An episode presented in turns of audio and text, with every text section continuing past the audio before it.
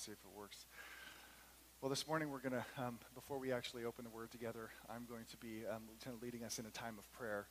Um, perhaps it goes without saying, but it really does need to be said from time to time that we believe wholeheartedly as uh, leadership and as elders and pastors, um, based upon what the Bible teaches, that the reason we gather and the purpose for which we gather is to worship as believers and to be edified as believers. In other words, this gathering is for primarily the sake of those who call themselves disciples of Jesus. That's not meant to exclude those of you who might be visiting or interested, but not really identified as Christians. But this is what we believe the church is for, is for believers. So we tailor everything in the service, our singing, our songs, our messages, and our prayers, all for the family of God.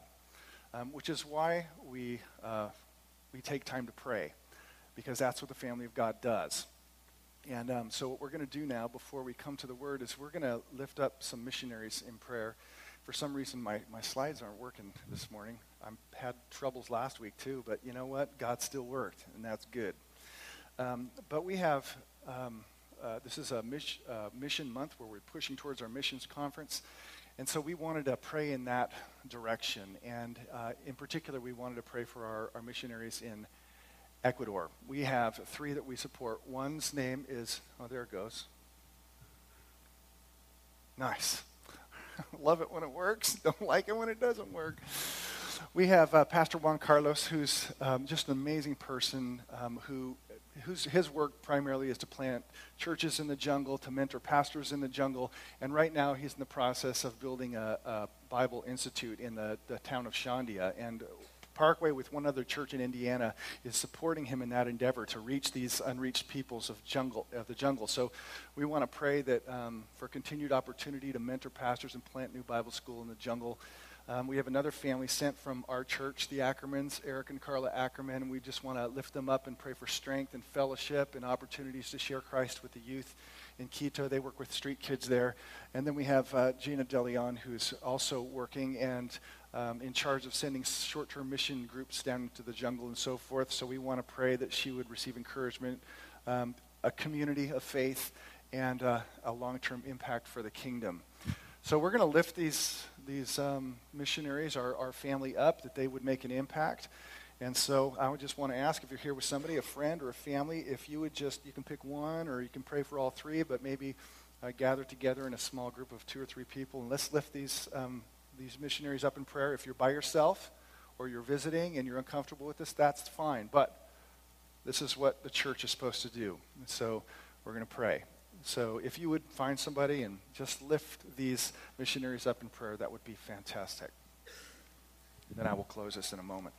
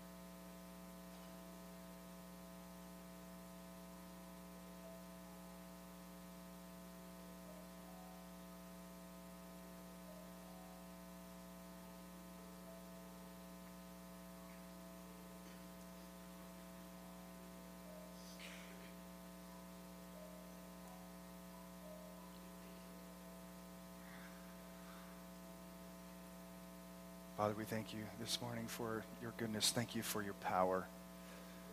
And we know that it is your aim,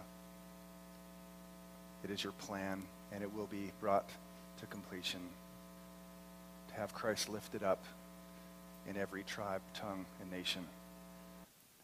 And one day, though we don't necessarily see it now, one day every knee will bow and confess him to be the King, the King who is full of righteousness and goodness, love, mercy, who shares freely his reign with us. He's not selfish, but self giving. And we pray that you would enable us, give us a passion, a heart, a conviction, an excitement for that plan, both in our prayer life and in our neighborhoods, and, and as we think of those who have left family, friends, and homes to go and, and proclaim his name to other places and other people. And we're thankful for the spirit that has moved people in our own congregation to, to leave their jobs and go. And we just lift them up and know that they need community, they need fellowship, encouragement, strength. And so we ask that you would provide it and that somehow today, this week, and this month, they would sense that their family back home has prayed for them and that your power was unleashed in their life. Father, I'm, I'm so deeply also thankful that we do not have to depend upon projectors, microphones, or sound systems for your grace to work. That our, our God works in jungles, in huts without electricity, um, in worship houses where there is no sound system. And we just thank you for that. And we don't want to be guilty of relying upon technology for your work. And so I just ask that you would remind us today that um, whatever change may come comes from grace and grace alone, and give us a heart to depend upon it right now. In Jesus' name I pray. Amen. We're in, uh, we're in a third part in a series on new birth found in John chapter 3. Um, this will now be the third message. The first message was on verses 1 through 3, and the second one was uh, 4 through 8, and today we look at 9 through 15. If you want to turn there, we come just short, one verse short of John 3:16. Now, is that a travesty or what? Well, as I was preparing for this, um, a memory came to my mind that I think fits both the beginning and the end of this particular message. Um, I, I, grew up in a, in a home that, um, that had to really work to make finances stretch. My parents made a conscious decision. Uh, both of them were public school teachers and would have done fine um, together if they had both went to, um, went to work. But they made a conscious choice that my mom would not work. And so two incomes became one income for the sake of the family. And as a result, they had to kind of make things work. Um, a little money go a long ways. And one of the ways that, that my mother did that was that she would sew patches onto my, my jeans. Now, mind you, these were jeans that were um, made in the 70s, mid late 70s. Do you remember all the vast array of little of colors um, of dirt brown, uh, forest green, lavender, and those were the kind of jeans that I wore. And um, looking back, they're not attractive. But anyway, one of the things about those particular denim jeans was that um, the knees would tear real easily, especially for those well, like me who was in uh, junior high at the time.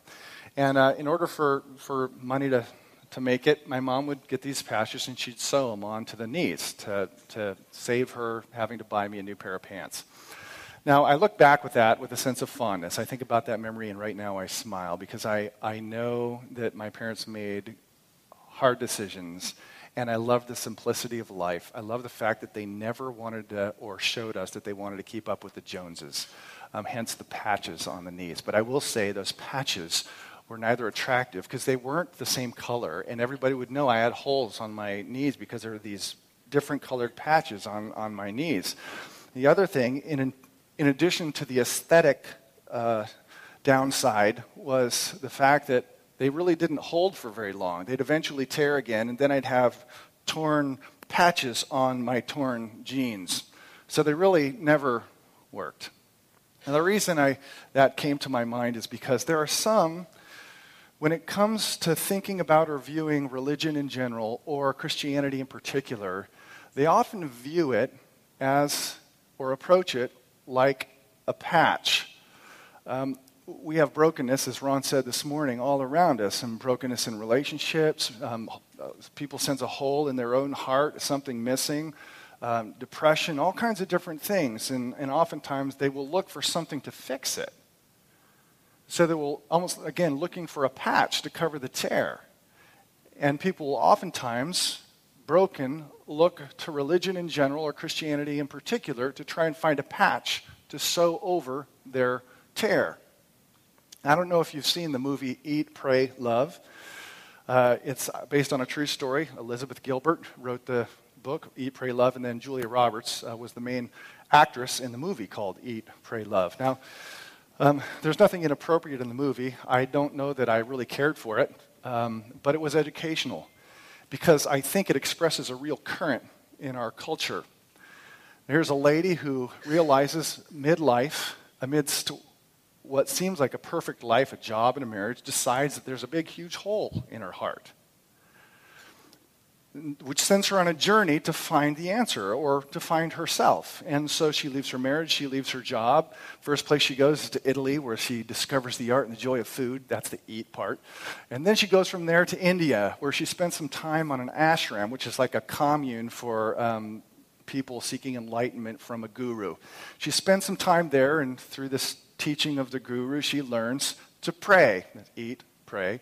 And then the last leg of her journey ends her in Bali, Indonesia, where she receives instruction from, instruction from yet another spiritual man, a ninth generation medicine man, who teaches her the importance of balance and, through his instruction, how to fall in love again. So it, her whole journey is trying to patch up this hole, and she takes a little bit from Italy, and she takes a little bit from the guru in, in India, and then she takes a little bit from the medicine man, and, and such it is. And it almost becomes like a, a patchwork of trying to find and fix and fill holes.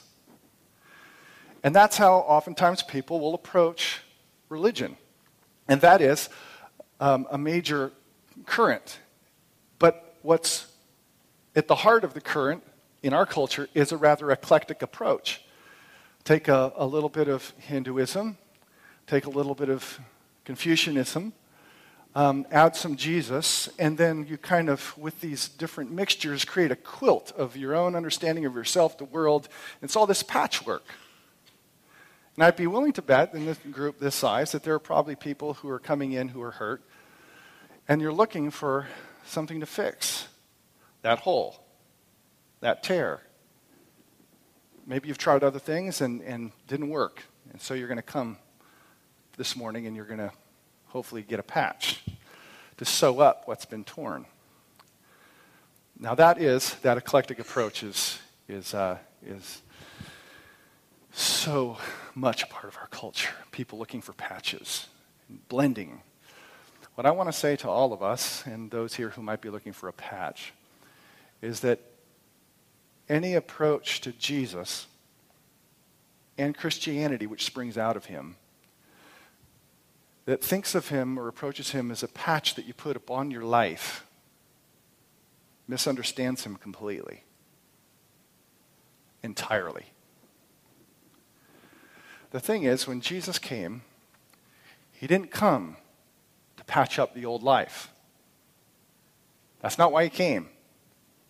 And I hope everyone hears that. He actually came to put that old life to death, to kill it and destroy it.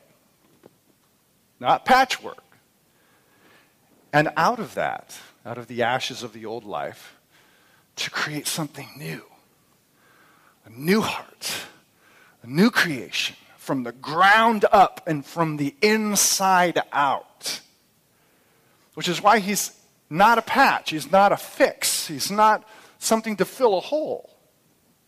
On the, on the backside, he inevitably does that, but that's not how we approach him. He has come to put to death that old life and bring a new one. And that's been the, the main thrust of these, this chapter and these messages. In what Jesus has termed the the new birth or being born again, or more particularly and accurately, born from above, a new life that originates. He comes to give something new that he does.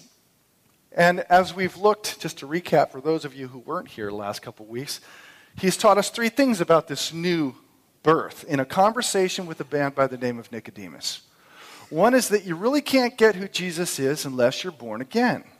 That you can't enter the kingdom without being born again, which is a way of saying entering into God's saving life. That the third is that this new birth is a sovereign work. The Spirit comes in and blows fresh air into the spirit of a man and he comes to life. It was the sovereign work. He does it. And then when he does it, the fourth thing is it, it causes an effect. It's what changes people and it has changes in our attitudes and actions and, and joy and peace and love and compassion. It, is a, it changes us from the inside out and you see the effects. Well, I want to add a, a fifth one on here, and that is how? How? does one experience new life? How is one born from above? An important question. And here Jesus is going to tie that how question to his own work. If you've been wondering in the last two messages, okay, where's the work of Jesus in this new birth idea? Well, all I have to say is, you know, you need to wait for it because it's coming right now. How he ties it to his own work. This is what he what the gospel writer writes, beginning in verse 9. We see Nicodemus asked the last question of the chapter. Nicodemus said to him, How can these things be? It's a question of how. Now, how? I, I understand the logic of it. How? Jesus answered him, Are you the teacher of Israel, yet you do not understand these things? Truly, truly, I say to you, we speak of what we know and bear witness to what we have seen, but you do not receive our testimony. If I have told you of earthly things and you do not believe, then how can you believe if I tell you heavenly things? No one has ascended into heaven except he who descended from heaven, the Son of Man. And as Moses lifted up the serpent in the wilderness, so must the Son of Man be lifted up, so whoever believes in him may have eternal life. Now, the heart of what I want to get to is the question of how is one born again? How is it made possible to start over again with a new beginning? The answer isn't found till verse 14 and 15.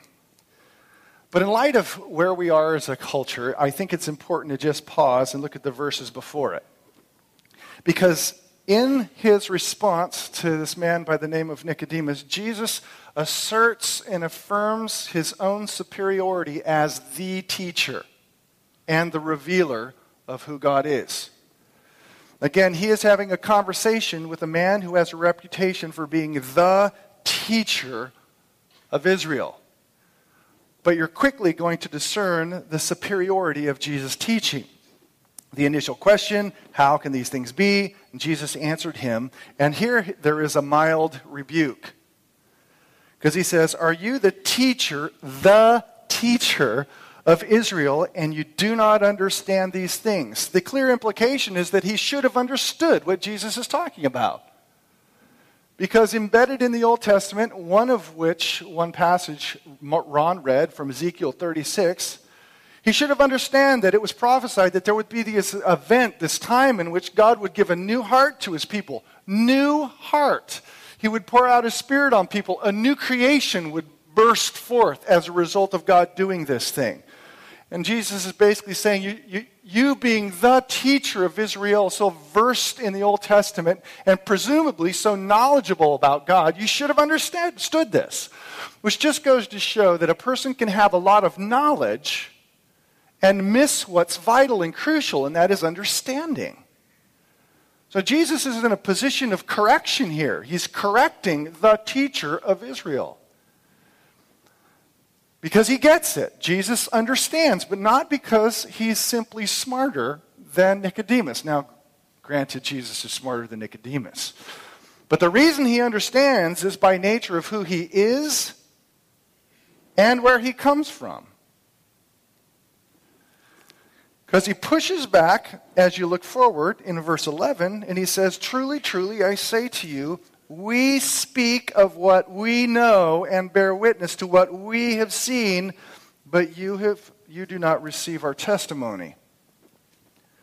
Now, you'll notice the words know understand, see, all of which are knowledge words permeate this passage. And track with me here because I'm trying to show and elevate and exalt Jesus as the place of the revealer of God. And then I'll bring its point in a moment. Is that when Nicodemus first comes to Jesus, some of the first words he says, first words out of his mouth are, We know that you're a teacher sent from God. You hear the, we know something. Of course, as the conversation unfolds, you realize he really doesn't know. Now, Jesus, in this verse, uses the exact same words, and he says to this man, Nicodemus, who came and said, We know, and he says to him, I say to you, we speak of what we know, speaking in the plural. We like, who's there with Jesus that he's saying we? I don't think it's the disciples because they didn't really get who he was yet either. But I think what he's doing in, in asserting and pushing back to this man Nicodemus is aligning himself with his Father in heaven. He's aligning himself with heaven itself. Because we find elsewhere in the Gospel of John that the Father testifies to who the Son is through his work. So if you reject the work, you reject the testimony from the Father as to who Jesus is. So I think what it, in essence what he's saying here is says, listen, you who said we know something, let's we know something too. Only it's from a divine orientation. See, Nicodemus didn't have an, a clue or a fathom who he was talking to. Now, if that was unclear, he starts with a rebuke and then he goes on to say, We know. Then he makes it explicitly clear in verse 13. Because he says, No one has ascended into heaven except he who descended from heaven. That is an amazing statement right there that separates Jesus from everybody else. What he says here is that no one that is all inclusive. No one has ascended into the place where God dwells. No one. Except, and here's the singular exception he who descended from heaven, the Son of Man. The Son of Man is Jesus' way of talking about himself. So, no human in history, be they go by the name prophet, philosopher, religious teacher, guru, has ever ascended into the very place where God dwells.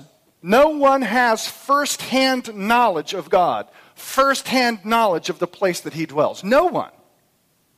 But, his point, there is one, and that's Jesus. He has descended because that is where his home is. That is where his origin is. The Son of Man's family is his father. And he comes down with first hand information, perfect knowledge of his father, and perfect knowledge of where he dwells. And he's the only one that has that perfect first hand understanding of the Lord. In a manner of speaking, Jesus is God's authorized autobiography sent to earth. He is not simply, to put it another way, he is not simply a teacher of teachers. He is the teacher. He's not simply a bearer of revelation, he is the revealer and is revelation. That places him in a category and class all by himself and far above every other teaching, every other philosophy, and every other truth claim. And some might think, well, that's kind of arrogant. Well, he's the one who says it. No one has ascended except the Son of Man who has descended, which places his teaching in a place far above any other teaching. Now, that, I believe, has massive implication, especially for a world in which there are so many competing voices, not just competing, but we live in a culture which, which wants to relativize all truth claims as if the teaching of Jesus is on the same level as the teaching of the Quran or the teaching of the Gita. According to the words of Jesus, that simply won't fly. That's being dishonest with what Jesus says himself. There's no one who's ascended, none of those just mentioned, only one has come down. That means for the Christian who believes this, that the truth is found in Christ and his teaching, then every other truth claim and every other philosophy must be measured, scrutinized, evaluated, and tested based upon the authoritative word of Christ. I'll tell you, for, for college students going away and being influenced by university professors who say one thing, or reading books that say another thing, or watching a particular show and, and being influenced by that voice, we have to be able to hold this near and dear to our heart that His Word is above all words. So, I, I that wasn't my main point, but I, I just believe it's so important for us to recognize that the teachings of Christ that define who we are and reality and a worldview and what's going to happen because he is the authoritative revealer of God descending, the only one who has. Everything else is, is man based. It's either based upon the accumulation of, of human wisdom or it is discovery into human experience. Even the Old Testament prophets, prophets were merely vessels of revelation. Jesus is revelation himself. Anyway, back to his main point that makes him an authoritative teacher on this thing called new birth and new creation. He's speaking as one who knows firsthand. So, back to the question how? Want to begin again? New life? Start over with a new existence? How? How can these things be? Is the initial question. And now comes the answer in verse 14. It says, And Moses lifted up the serpent in the wilderness. Excuse me, as Moses lifted up the serpent in the wilderness, so must the Son of Man be lifted up, so uh, that whoever believes in him may have eternal life. Now, verse 14, Jesus draws an analogy from the Old Testament. Some would call it a typology, but a typology is just a prophetic analogy, if you care. It's, it's basically looking back in the Old Testament saying, this is what it's like. And he goes back to a very peculiar story in which Moses and the people of Israel are out in the wilderness and they sin against the Lord. And here's the story it's, it's, it's worth reading.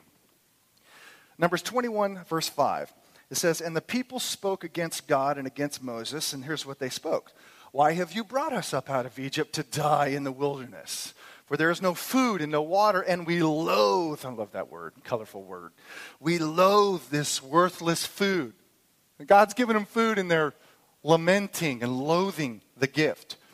So, verse 6 Then the Lord sent fiery serpents, that means poisonous serpents, among the people. And they bit the people so that they that many people in Israel died. And the people came to Moses and said, We have sinned, for we have spoken against the Lord and against you. Pray to the Lord that he may take the serpents from us. So Moses prayed for the people. Now, the Lord tells him to do something very interesting, something ludicrous.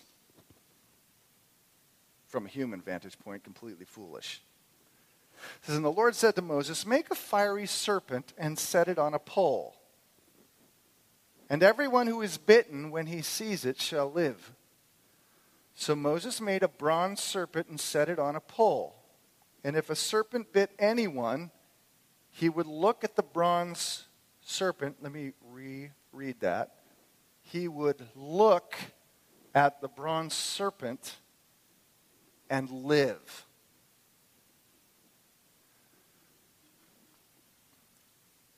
Logic is pretty easy. People are ungrateful, sin against the Lord. Lord sends snakes. People start dying. People start crying out to the Lord, Save us.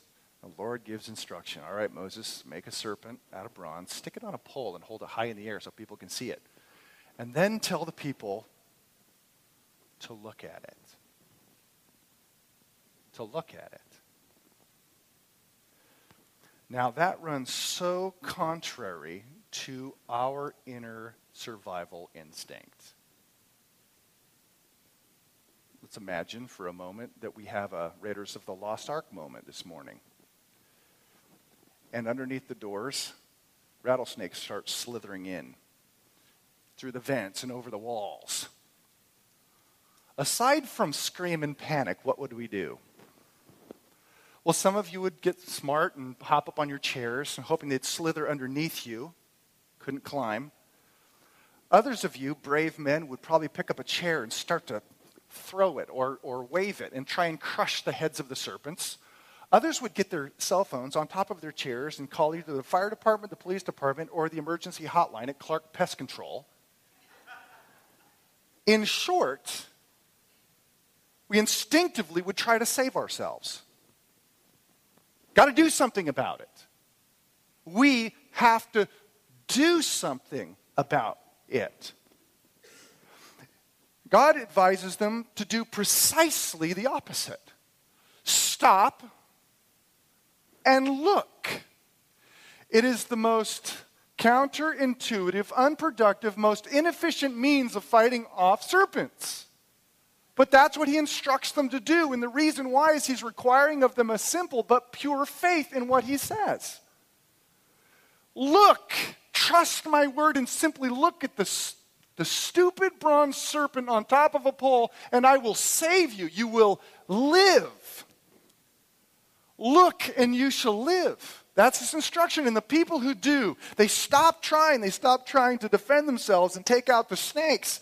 They look and they live at the serpent on a pole lifted up. Well, Jesus tells us that as Moses lifted up the serpent in the wilderness, and those who trusted and looked to it were saved and had life, here's the analogy so must the Son of Man be lifted up that whoever believes in him may have eternal life. Looking and life. So must the Son of Man be lifted up. That word lifted up, it's one word in the original, translated two words. It only happens four times in the Gospel of John. And every time it weds two things together crucifixion and exaltation. So here it is. So must the Son of Man be lifted up on a stick, on a tree, on a piece of wood, a cross. He will be lifted up and through it exalted to the highest place. And the point is that those who look surrender their survival instinct to save themselves and look to the Son of Man lifted up who gave his life in death for the sake of his people, resurrected and exalted. As you look, you live. So, how, what he's saying here is that the epicenter of how new life and new creation happens is by looking to the Son lifted up, crucified, raised, and exalted.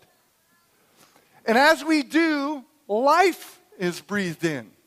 That life is both the cause and the effect of looking to the Son of Man lifted up, crucified, died for his people, raised, and exalted.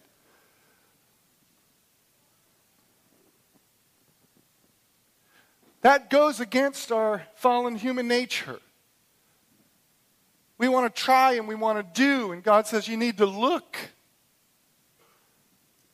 Believe my words that life is unleashed in my son's death. That's a big irony, is that God is, lifts up his son, he dies, and as we look, we live. And it, what he requires of us is that kind of simple and pure faith that says, I believe that and I look to the Son, lifted up, crucified, raised, and exalted. And then we live. It's as if, my friends, and we like to show off things by, at night at least, by shining a big light on them. You know, Washington Monument lights up the Washington sky because they cast a huge light on it.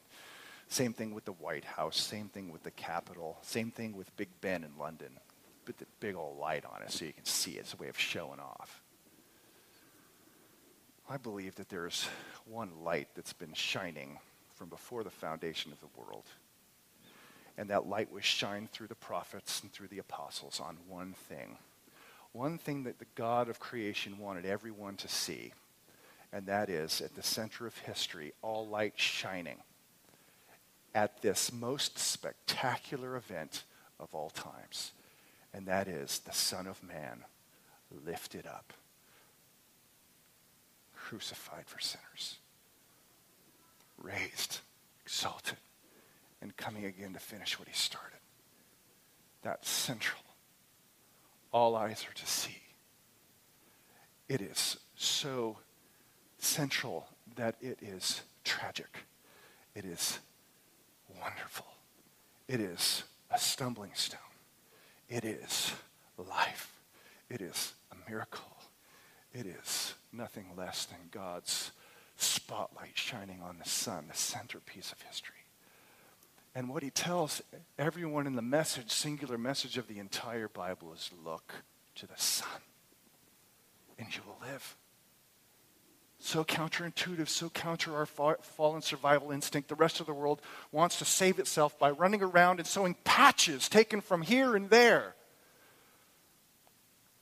which never does anything for the heart of never renewal and new creation, new beginnings. But that's what we get when we look to the Son a new beginning, a new birth. That's how it happens. He places this whole new life given by the Spirit on his own death. Now, I believe that that truth has enormous implication for us as believers. One of them is how we think of outreach and how we expand God's kingdom.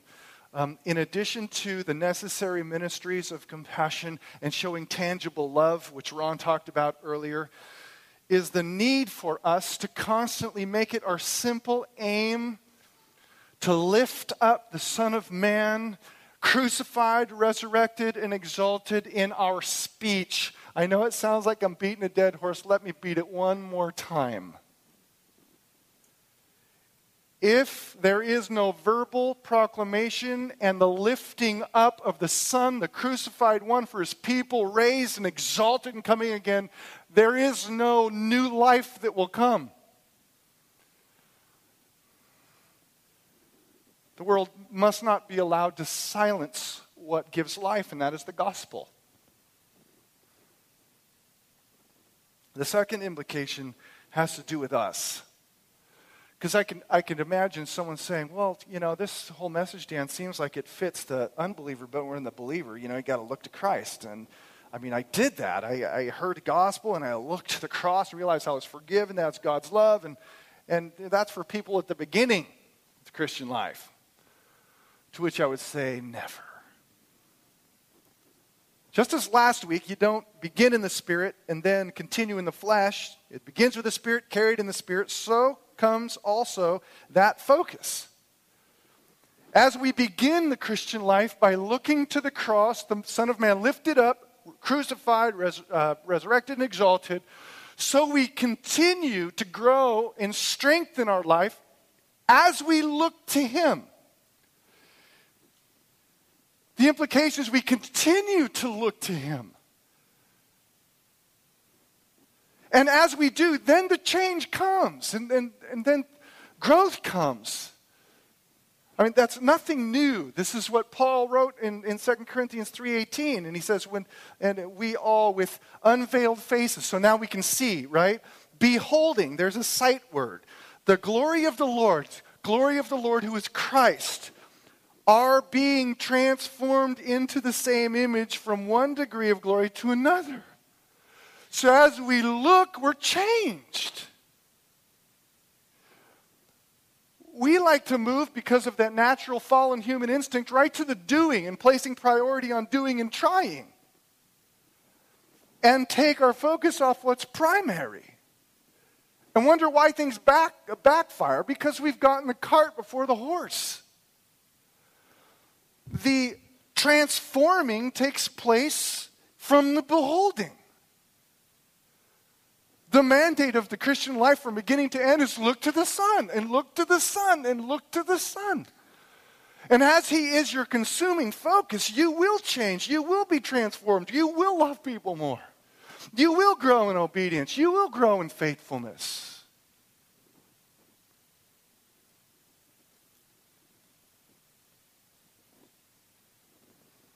That's what I want. That's what I hope you want, and I want you to grow. But if you find yourself stuck in your Christian life, pedaling, not going anywhere, like you're driving a bike in a swamp, perhaps is because you focused more on change than Christ. Perhaps it's because you focused more on growth than on God. You want to grow in the love of God, then you look to the Son. You want to grow in the grace of God, then look to the Son. You want to grow in power, look to the Son. You want to grow in wisdom, look to the Son. You want to live, look to the Son. That is our mandate, church, is to say, One thing have I asked of the Lord, and that will I seek after, that I may dwell in the presence of Christ all the days of my life, to gaze upon the beauty of Christ and inquire in his holy presence. My friends, the way we grow, the way we move, where we find power is the same place, and it's quite simple. Look to the Son, the author and the perfecter of our faith. Lord, I pray that you would take these words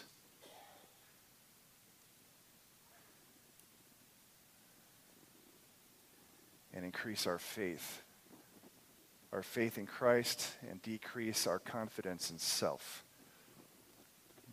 That all true wisdom, power, and life are derivative and they come from a connection with Christ, a focus on Christ, and abiding union with Christ. Lord, we desire to grow, but I know oftentimes we focus in the wrong direction and find ourselves pedaling backwards. So will you give us the heart, strength, and faith, the grace to keep our eyes riveted on Jesus and pour out your grace and fresh wind in our lives as we do in Christ's name.